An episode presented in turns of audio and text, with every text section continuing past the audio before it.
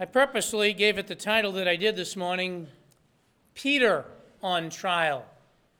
Peter on Trial. In our text, as we said, we broke it up a little bit in John chapter 18, just so not that we would lose our exposition going verse by verse, but uh, kind of there's things that are overlapping here. And we noted, even as you saw in your responsive reading this morning, that by this time Jesus Christ has been arrested. His civil trial is still going on during this time. Remember, there are going to be two trials, and this is the civil part of it. Okay, there will be the one in uh, which he is brought. I'm sorry, this is the religious part of it, and there will be the civil trial later. I'm sorry. So the religious trial is still going on. He has already been before Annas at this stage, and then some things happen. And currently, he is before Caiaphas and the council, or as we have learned, the Sanhedrin. And while the Lord Jesus Christ is on trial religiously, awaiting the civil trial that'll come later, many illegal things took place. And we're not here to amplify all of that again, but to remind us that they had no right in trying him. He is being illegally tried by the religious leaders. They are breaking all the rules of Scripture and of their own doing. But, nevertheless, Jesus Christ himself is passing every single test with flying colors. With all that they are doing to them, to him, as God's lamb we saw last time, Jesus Christ is bearing the cup that the Father had given him, and he's doing it beautifully. However, in the meantime, while he is being tried religiously, his disciples by this stage, most of them, and I say most of them because that's the reality, have scattered. Most of them have scattered. Most of them are confused. And most of them, maybe even all of them, are scared or frightened. That's the reality of what's going on. They were with him at Gethsemane. Now the Lord is being tried. He's gone from them. They are scattered. There's fear entering their hearts. At least, from what we can tell in Scripture, at least two of them, in our text here today, at least two of them are following the Lord Jesus Christ to some extent, and they're also following the proceedings that are taking place. We see that very clearly in verse 15, uh, where it says Simon was following him and another disciple. So Peter, we know, is there, and he is about to face, in my personal opinion, one of the greatest trials of his life. So while the Lord is literally on trial religiously, and Peter is just, as far as a human being, functioning by trying to follow what's going on, he does not even maybe realize it in a very practical sense yet, but he is involved in the greatest trial, at least to this stage of his life. I want you to remember before we look at it a couple of things.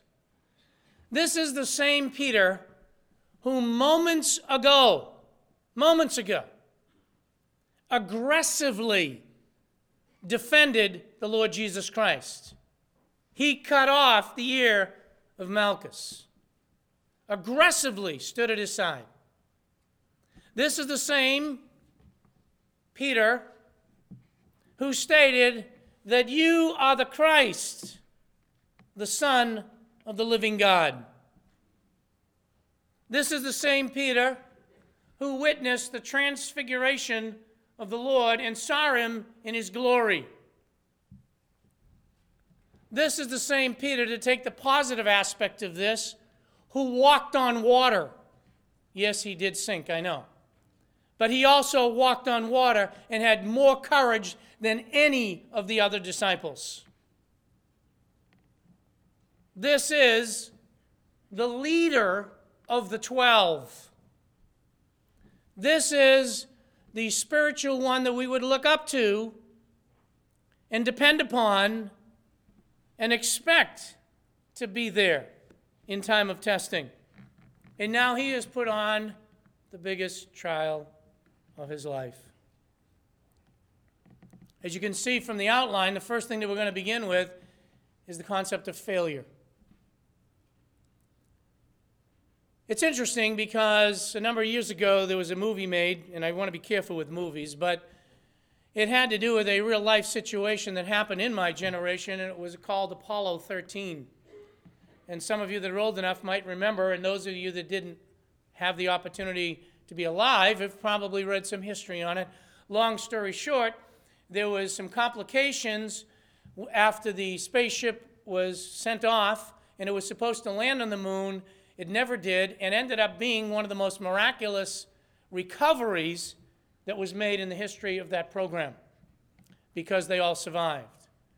But the interesting thing that I just want to bring to your attention for our purposes today was in the midst of that, in the center down in Houston, where they were scrambling around, how are we going to possibly get these people back? This statement was made Failure is not an option. And by God's grace, they did successfully bring them back.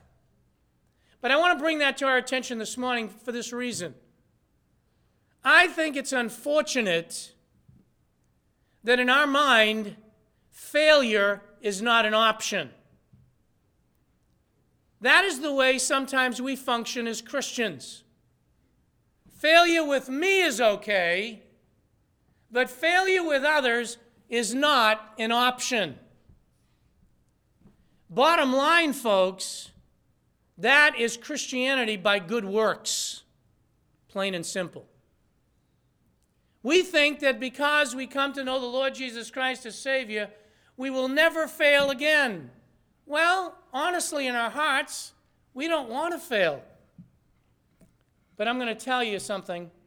In my personal opinion, failure is probably the only option for Christians because we're going to fail and we're going to learn by it.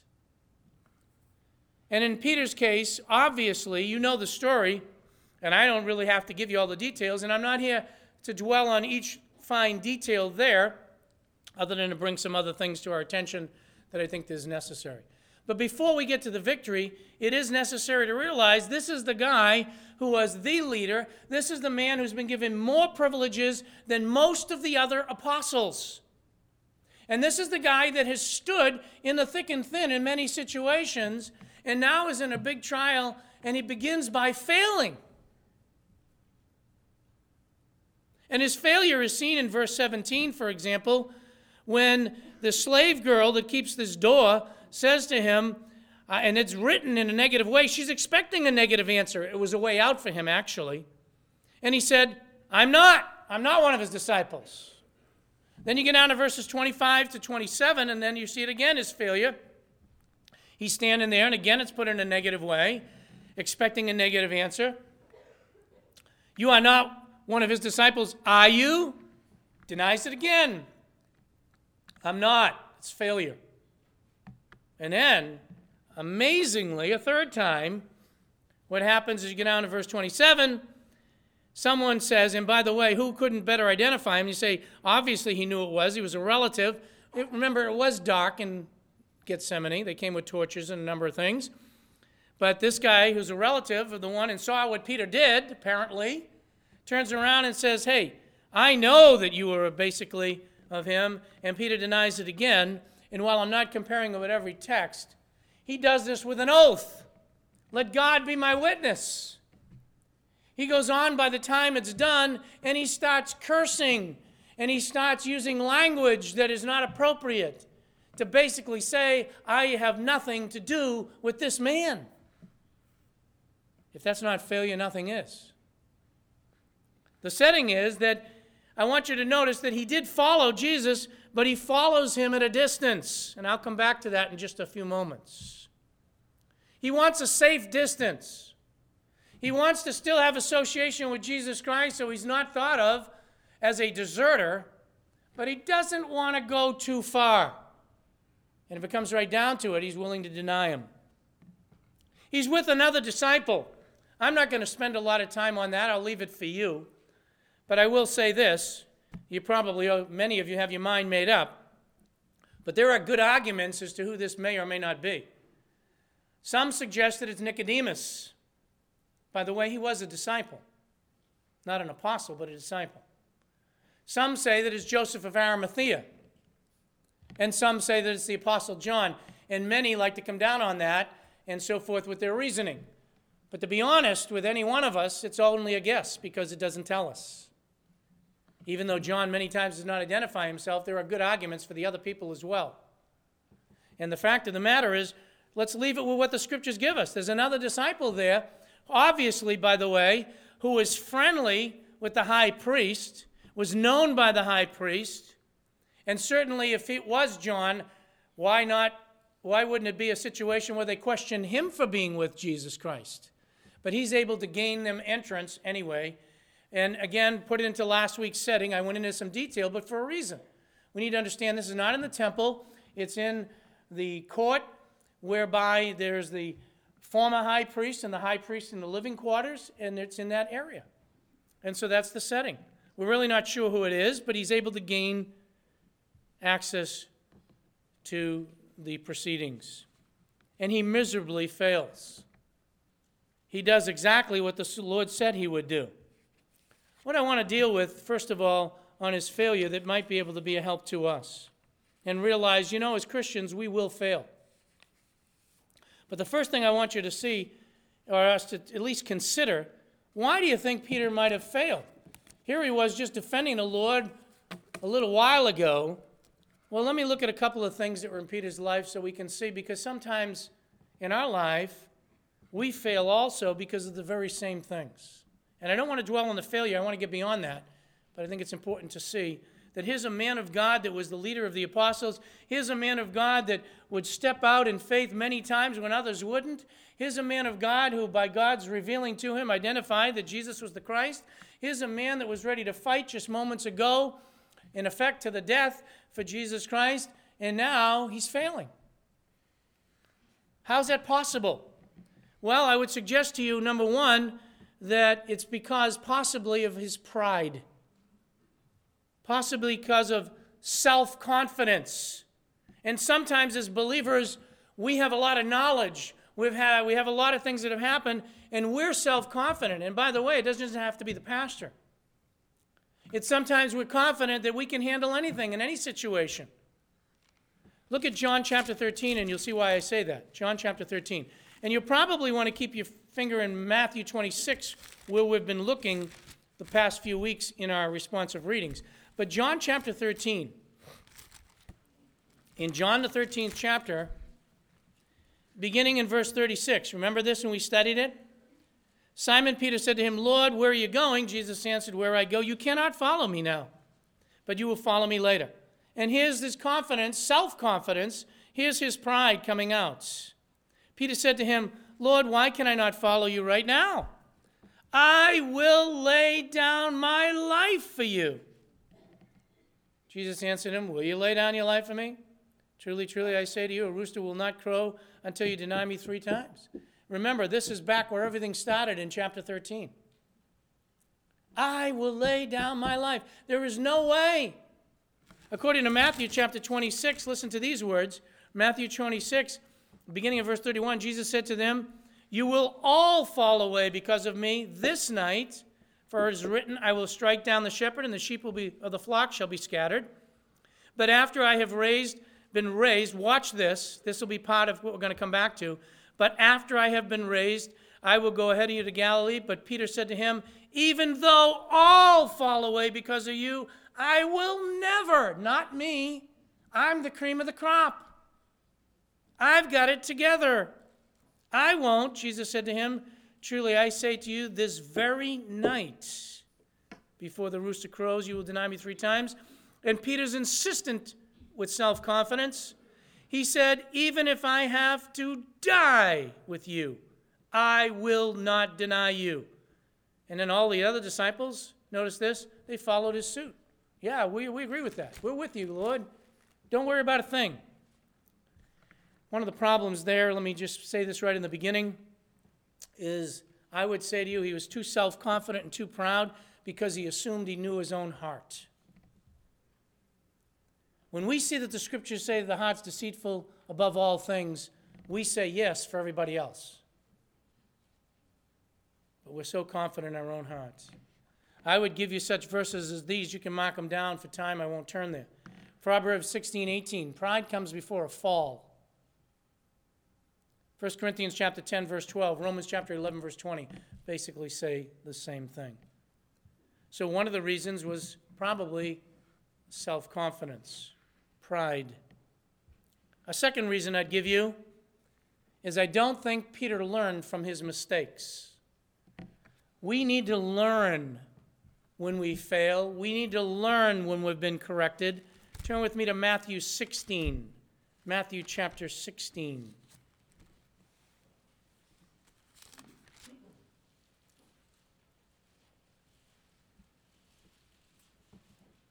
And why I'm saying this, we need to get pride out of our lives, all of us, starting with me. We need to not rely just on ourselves. We want to know the Word of God. We want to study the Word of God. We want to take stands, but we can't just rely on that alone in ourselves. We need to learn from the mistakes that we do make. In Matthew chapter 16, in verses 13 to 20, is the great text where he says, Who do men say that I am? Some say you're John the Baptist, verse 14, some Elijah. And then he turns around, But who do you say that I am? Verse 16. Simon Peter answered, same person, You're the Christ, the Son of the living God. And then he says to them, You're blessed because flesh and blood didn't reveal it to you, but my Father in heaven. And then upon that statement, he's going to build his church, which has been so misinterpreted.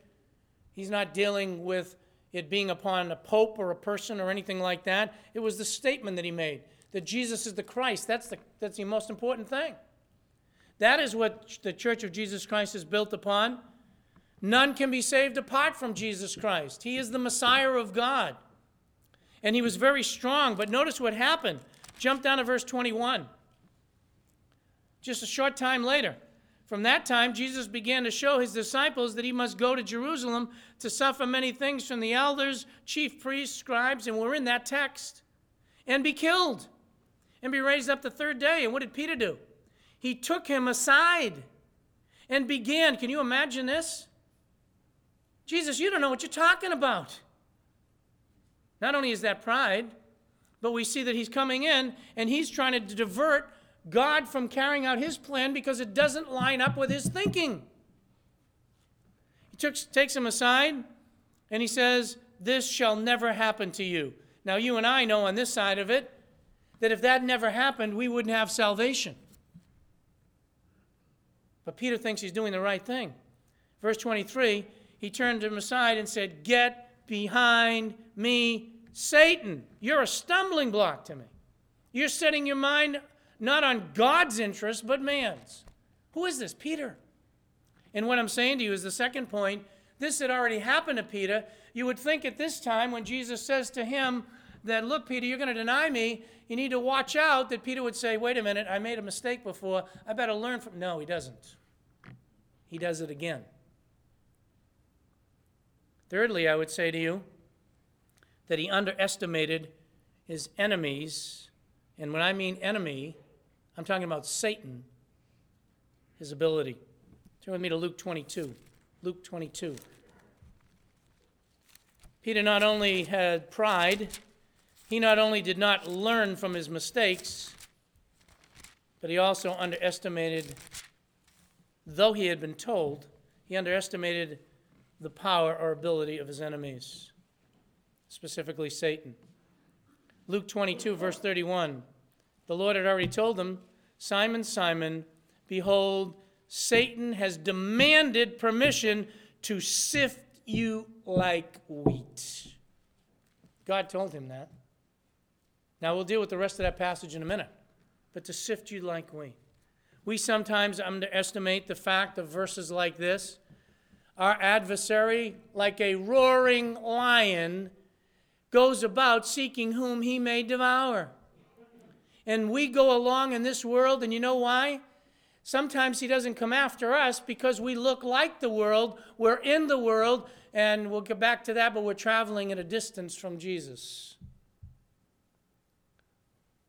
but he seeks to devour. We're told in Ephesians chapter 6 that we are to put on the whole armor of God because of the wiles of the trickery of the devil. And you know what? Satan was not keen to that. And just like with Job, where the Lord, we know the confrontation that happened with Job, let me at him. That is basically what Satan's saying with Peter let me at him, and I will sift him through.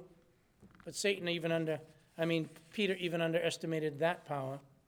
He failed to heed the Lord, Lord's warnings. That would give you that as a fourth point. That's John chapter 18. We've seen that. The Lord said, You will deny me. Not me, Lord. He doesn't listen to the warning. I'm different. Let me give you another one, fifth one quickly. He slept when he should have been praying. Too little prayer, too much sleep. Matthew 26. Go back there. Matthew 26. We saw this. I won't read all the verses, but in verses 36 forward, notice verse 37 he took with him Peter. He gets this privilege. He says to them, I'm deeply grieved. Keep watch with me, verse 38. And then he went and he prayed, came to his disciples, verse 40, finds them sleeping, and he says to Peter, So you couldn't watch with me for one hour? And let's notice what he said watch and pray that you don't enter into temptation. Most of us wait till something falls upon us. So I would say he was sleeping rather than praying. He wasn't watching like he should have been. Number six, he acted before he considered what the Lord had already done. What do I mean by that? I'm going to save some time here. The sixth point is he acted without thinking. Hadn't the Lord, on several occasions, even in the book of John, when they came after him, he walked right out through their midst and got away from them? Couldn't the Lord do that again? You would think he would look at it and say, you know, we look at the people and say, look at all the miracles that were done. They should have learned from the miracles that Jesus did. Well, look at the disciples. They saw how many times they came to get him. Soldiers came, Pharisees came, religious priests came, and they could never capture Jesus. Though they'd have him cornered, he'd get right out of it. Well, you would think Peter would look at that and say he could get out of that. Well, he could get out of this if he wanted. Why doesn't he? And he just said he could call thousands of angels. But he doesn't look at that. He doesn't consider that. Not at all. He wants to do things his way rather than God's way. And I would suggest to you that most of us as Christians, honestly, still want to do things our way. And we go to even scripture verses and make them conveniently fit our circumstances. And then I'll come to the last point, and I want to get into the forgiveness area. And that is that I believe he followed too far away. I think Peter's an example for us to learn from. And I think it's specific and intended for a purpose when he says that he followed. And you look at and compare at the Synoptic Gospels, and what you find is he followed at a distance. There are many Christians that are trying to follow Jesus that way. They're trying to be connected to him. But as one person said to me one time, I don't want too much of Jesus. I've had that said to me. I don't want too much. That's following at a distance. There is a real danger there because you may not be a true follower. And he wants to have enough association so he's not thought as a deserter. And he doesn't want to give too much time to the things of God because it interferes with his personal schedule. That's today. I'll follow at a distance, but I'll only go so far. That's not a slave. A slave to Christ says, what you have for me, I am here to obey. What gifts you've given me, I will serve you with them. And whatever talents you've given me, I will use them as you want them used. That's what a slave of Christ does. Someone who's following at a distance says, I've trusted in Christ, but this is as far as I'll go. I'll come when it's convenient.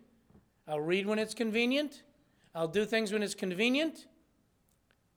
And I would challenge every one of us right here in a practical way for a moment here. It would be probably a wise thing to do for you personally and for me personally to take our daily schedule and analyze how much of that is spent consciously aware of serving Christ as opposed to how much I've squeezed in a little bit here and there for the Lord. You might be shockingly surprised. We all have jobs, we have things to do, but they should all be done to the Lord. Well, he failed. We will fail. But you know the marvelous thing, folks, isn't it great? The forgiveness of God. The forgiveness of God. Now, we're going to be dealing more with this as the text goes on, but I, I want to address it today. The emphasis should not be on the failure of Peter. We can point at Peter, we could point at, at David, we could point at so many people in Scripture and how they failed, and you can I can point at one another as Christians. And that's why I said we're going to fail. But be encouraged. God is a God of forgiveness. And I noticed in the bulletin, Pastor is going to be teaching on eternal security, right?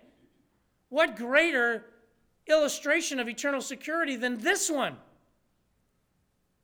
Turn with me to Luke 22. Go back there.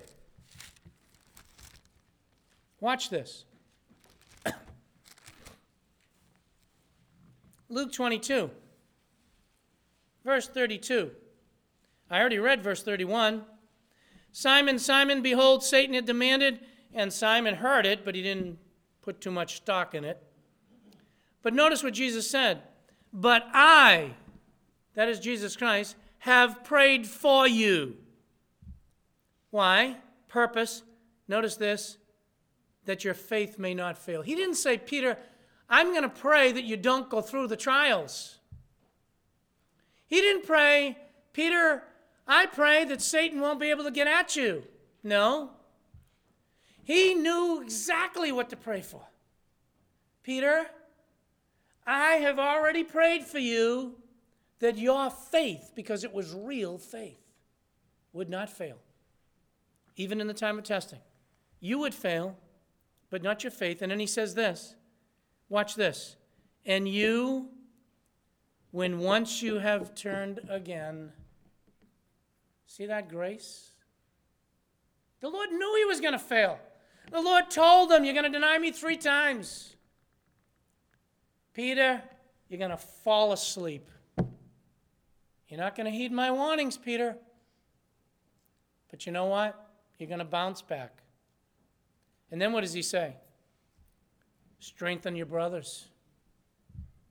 What a picture of God's grace. You know what? If I were Peter, I would have assumed my ministry is over. I've done the unthinkable. I not only denied my Savior, denied him three times. What a failure I am. You can't tell me that Peter didn't think somewhat like that. He was a human being. His courage failed when confronted by a slave girl.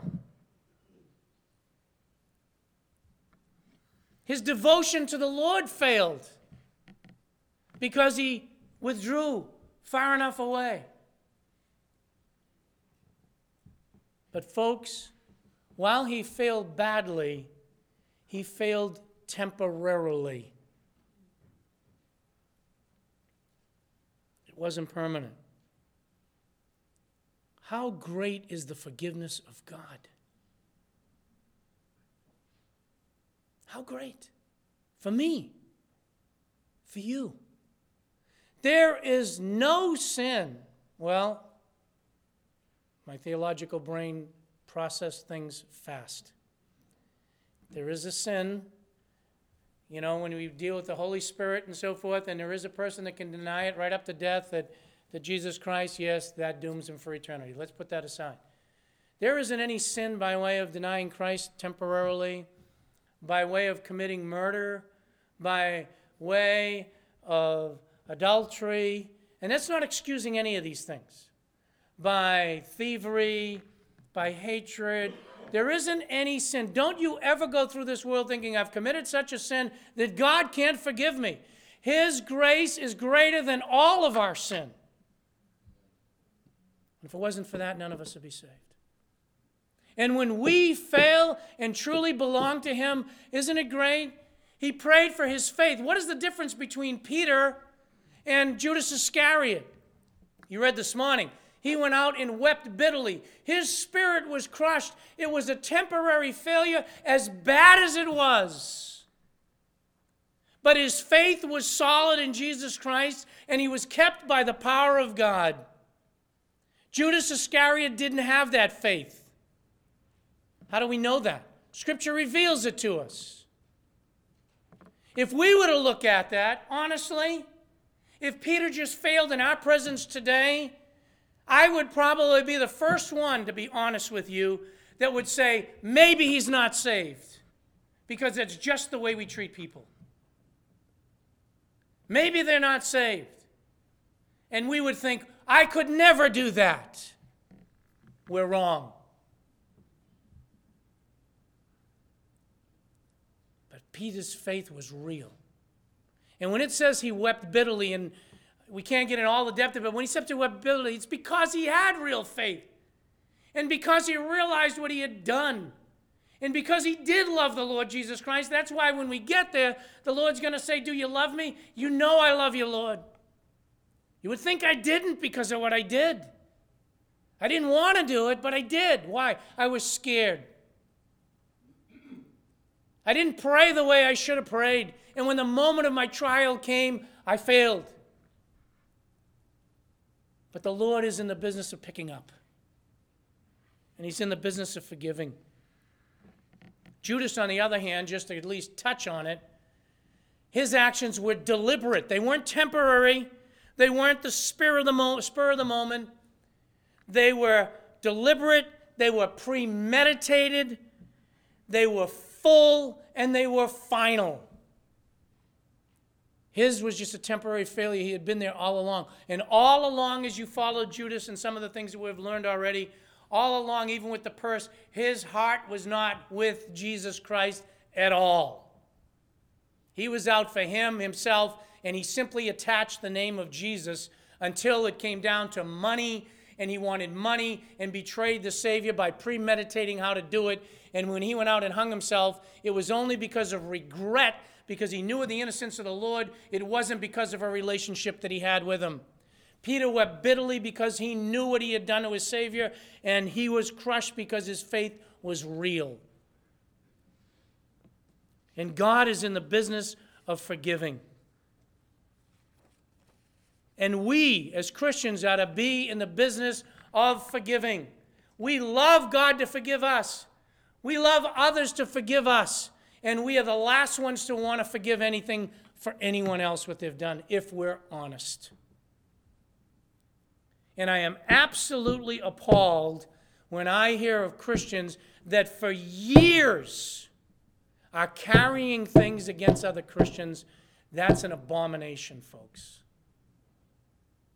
Forgive and move on. And the amazing thing to me above it all, and I'm saving it because when we get to John 21, we're going to look at it a lot closer. But did you notice what we saw in Luke chapter 22, verse 32? That's why I got it in the outline. A future champion. Isn't that amazing? Isn't that amazing? He denied the Lord three times.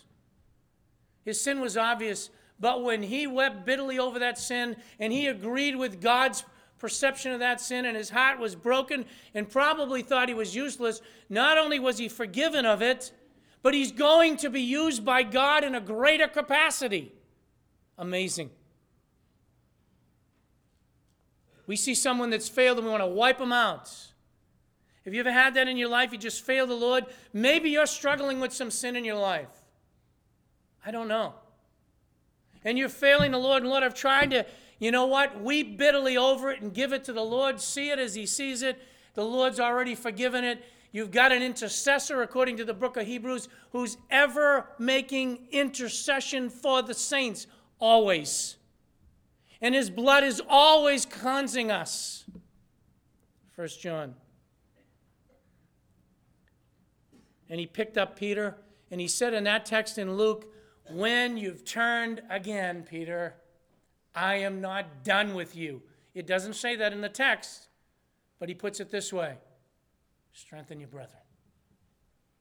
That trial in your life is going to help you. And what do you find by the time you come to the book of Acts? And I'm saving John 21, but that's when you find the Lord coming to Peter. And just, you know the text? Peter, do you love me? Yeah. Peter, do you love me? Yeah. Peter, do you love me? Yeah. Three times denial, three times. You know I love you. You know what? I'm not done with you. Feed the flock. Feed them. Go on, Peter. I'm not done with you. And when you come to the book of Acts, who's the first one to give a sermon? Peter. The one that denied the Lord. And he turns around and he says, I want you to know. And here's the, the guy that was a coward for a period of time. He says, I want you to know that you crucified the King of glory. God raised him from the dead. It's Jesus of Nazareth. And he goes on and becomes bold unto death because Christ is able to use him. We ought to be in the business of picking up one another. In the book of Galatians, when we see another brother or sister fall, stumble into sin, ought to pick them up. I want you to go with me to James chapter 1. You know the passage well.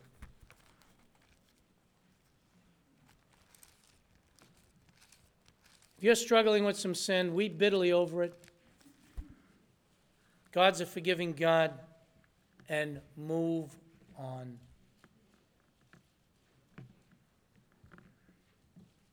If you continue to pursue, you're putting yourself under the hand of God's discipline, yes. And God may remove your life as a believer if you continue on, but turn it around. And then what? God's never going to use me again? Not at all. I don't want to dwell on Peter's fall. I want to dwell on the fact of God's great forgiveness and what a future champion this man becomes because he understood this now. He hadn't learned before. I know he learns this time. How do I know he learns this time? Oh, he's going to go fishing for a little while. It's going to take a little while for him to recover. But when it's all said and done, he's going to become bold in the book of Acts. He's going to become the leader. He's going to strengthen his brother. Why? James chapter 1, picking it up in verse 2. Consider it all joy, my brethren, when you encounter various trials. Why? Knowing that the testing, isn't this what the Lord prayed for? I prayed that your faith may not fail, Peter. That your testing of your faith produces endurance. And it did in Peter. And let endurance have a perfect result. Why? So that you may be perfect and complete, lacking nothing. It increased his faith. Turn with me quickly to 1 Peter chapter 1. 1 Peter chapter 1. This is the same Peter that failed miserably. 1 Peter chapter 1 verses 6 and 7. Peter is writing these words. How do you think he learned about this? Let's read it. In this you greatly rejoice, even though now for a little while, if necessary, you've been distressed by various trials, so that the proof of your faith, being much more precious than gold which is perishable, even though it be tested by fire, and honor. And then what does he say? That it may be found to result in praise and glory and honor at the revelation of Jesus Christ. We don't rejoice with Peter's failure, but Peter had learned something through that trial. It did prove his faith, and it proved that it was real and he did fail, but God's grace was better. His forgiveness was wonderful. And God used him so that he knew that now he would be found to the praise and glory and honor of the revelation of Jesus Christ himself. And that's his desire. And that's what he's writing for every believer to learn from. So Peter went on trial. Big test. Failed miserably. But God's not done. By the time we get to John chapter 21, we're going to see that. But I want you to see it now. Because we could go out of here today and say what a failure Peter was, and just leave it on that negative note and how he denied the Lord and he went out and wept bitterly, maybe just like Judas Iscariot. No, no, no. The Lord had already prayed for him. His faith didn't fail, it was a momentary thing. And yes, we're dealing with the endurance or the perseverance of the saints. And if you belong to the Lord Jesus Christ, you will continue on.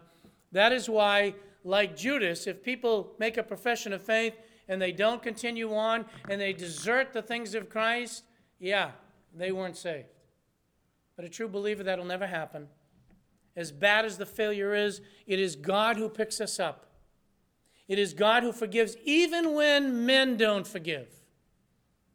It is God that will use us, and usually will use us in a greater capacity after our failure. When we fail, go to the Lord and weep bitterly, but let Him lift you up. When we see another brother or sister fail in the Lord, look to pick them up. Don't look to point the finger because you're pointing the finger and you're probably next. Oh, yes, we want to live victorious for the Lord, but it isn't amazing that Peter failed the Lord like this, and it was the Apostle Paul, another giant in the faith, says the things that I don't want to do, I end up doing. What I know I should do, I fail at it. Why? Because we're still in the flesh. Yes, we can learn. Be careful of pride. Be careful of not learning from, from our mistakes. Be careful of not heeding the warnings of God. Yes? Be careful to underestimate the power of Satan. Yes? And I know the passage greater is he that's in us than he that's in the world, but we still have to put on the armor. Yes, be careful that we're not following Jesus at a distance. At the funeral that I did, one of the passages that were read, very unusual for a funeral, but it was one of the favorite passages of Mr. Pavo, and that was Matthew 7. Not everyone that says, Lord, Lord. That was one of his favorite passages. And it's a frightening passage. Those that following at a distance may be in that danger.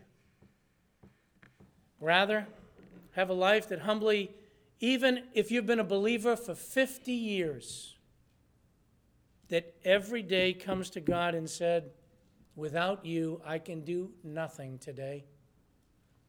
Without you, I am nothing. Thank you for salvation. Thank you for the indwelling Holy Spirit. But God, I know by the time I leave my breakfast table and go into my day, I am about to probably try to do it in my own strength and power. God, give me the grace. God wants to use us as warriors. Let's pick up other brethren in the Lord when they fail.